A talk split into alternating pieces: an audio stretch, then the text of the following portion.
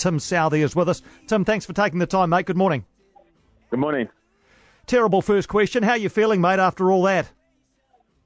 Um, yeah, I don't know what sort of word sort of sums it up, but um, but yeah, there's a number of emotions that I, uh, I guess everyone's gone through over the last um, last couple of days. Not only us as players, but I guess all the fans and all the people that that um, went through that emotional roller, roller coaster, which was the the final of the One Day World Cup. Can you give us a bit of an insight into the into the few hours after the game, once the, the presentations had been had and, and the crowd had filtered away? Did you guys hang around Lords for a bit? What what happened in the in the immediate aftermath of, of Sunday?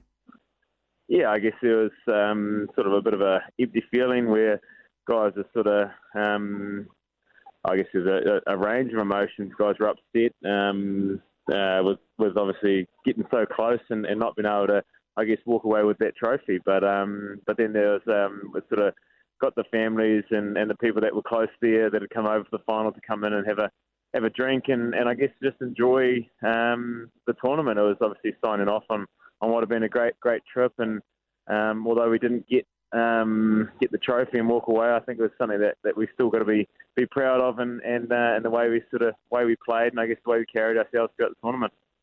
Was there genuine satisfaction or, or consolation in in getting so close, or in some ways was that even uh, harder to swallow? The fact that you were just so so close without actually taking the, the trophy away?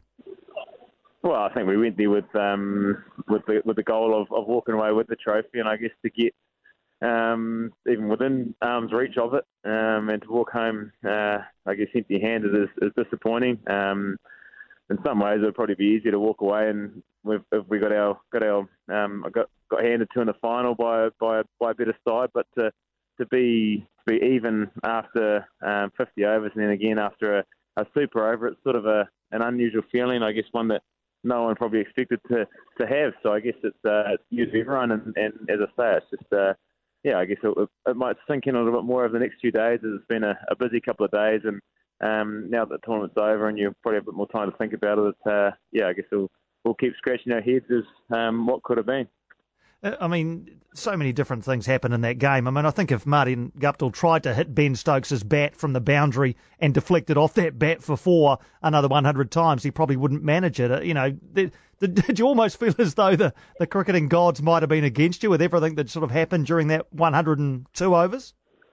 Yeah, there's a number of things, and I think that's that's what happens when you lose, or when when you're on the wrong side of close games. Um, uh, you sort of look back at a, a whole lot of uh, situations that happen throughout the game, um, and you're like, well, it could have been so different. But um, but that's sport. Um, I guess it's uh, it's just part and, and parcel of it. Um, yeah, it's just as I say that, that um, overthrow off the bat. I've I've never I don't think I've played in a game where that's happened, and let alone a, a World Cup final. And um, as you say, I think if, if Guppy threw that another 150 times, I don't think he'd possibly do it again. So. Um, yeah, when freak things like that happen, um, and a number of other things throughout the, the innings that when you lose close games, you look back on, and um, and I'm sure if uh, if we ended up winning, then there'd be a number of things that um, that England would look back on. It's just the nature of a of a close game.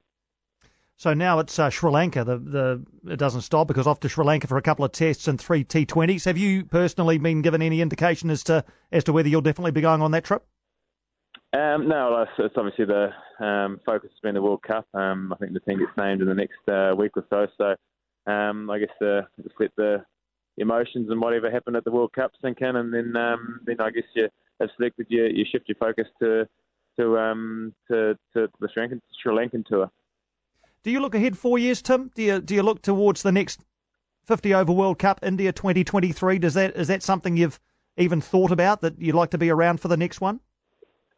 Um, it hasn't. Obviously, this World Cup's been um, been the main focus. Um, I'd personally like to, to hang in there for as long as I, as long as I possibly can, and um, if that's another World Cup, then that that'll be great. Um, there's a number of things that can happen in that those four years. Um, but yeah, as I say, I love the love the game, and I love uh, every opportunity you get to get to represent New Zealand um, in a sport that you love. So uh, yeah, it's it's, um, it's it's something I want to continue to do for for a long period of time, and, and hopefully that means a, another World Cup.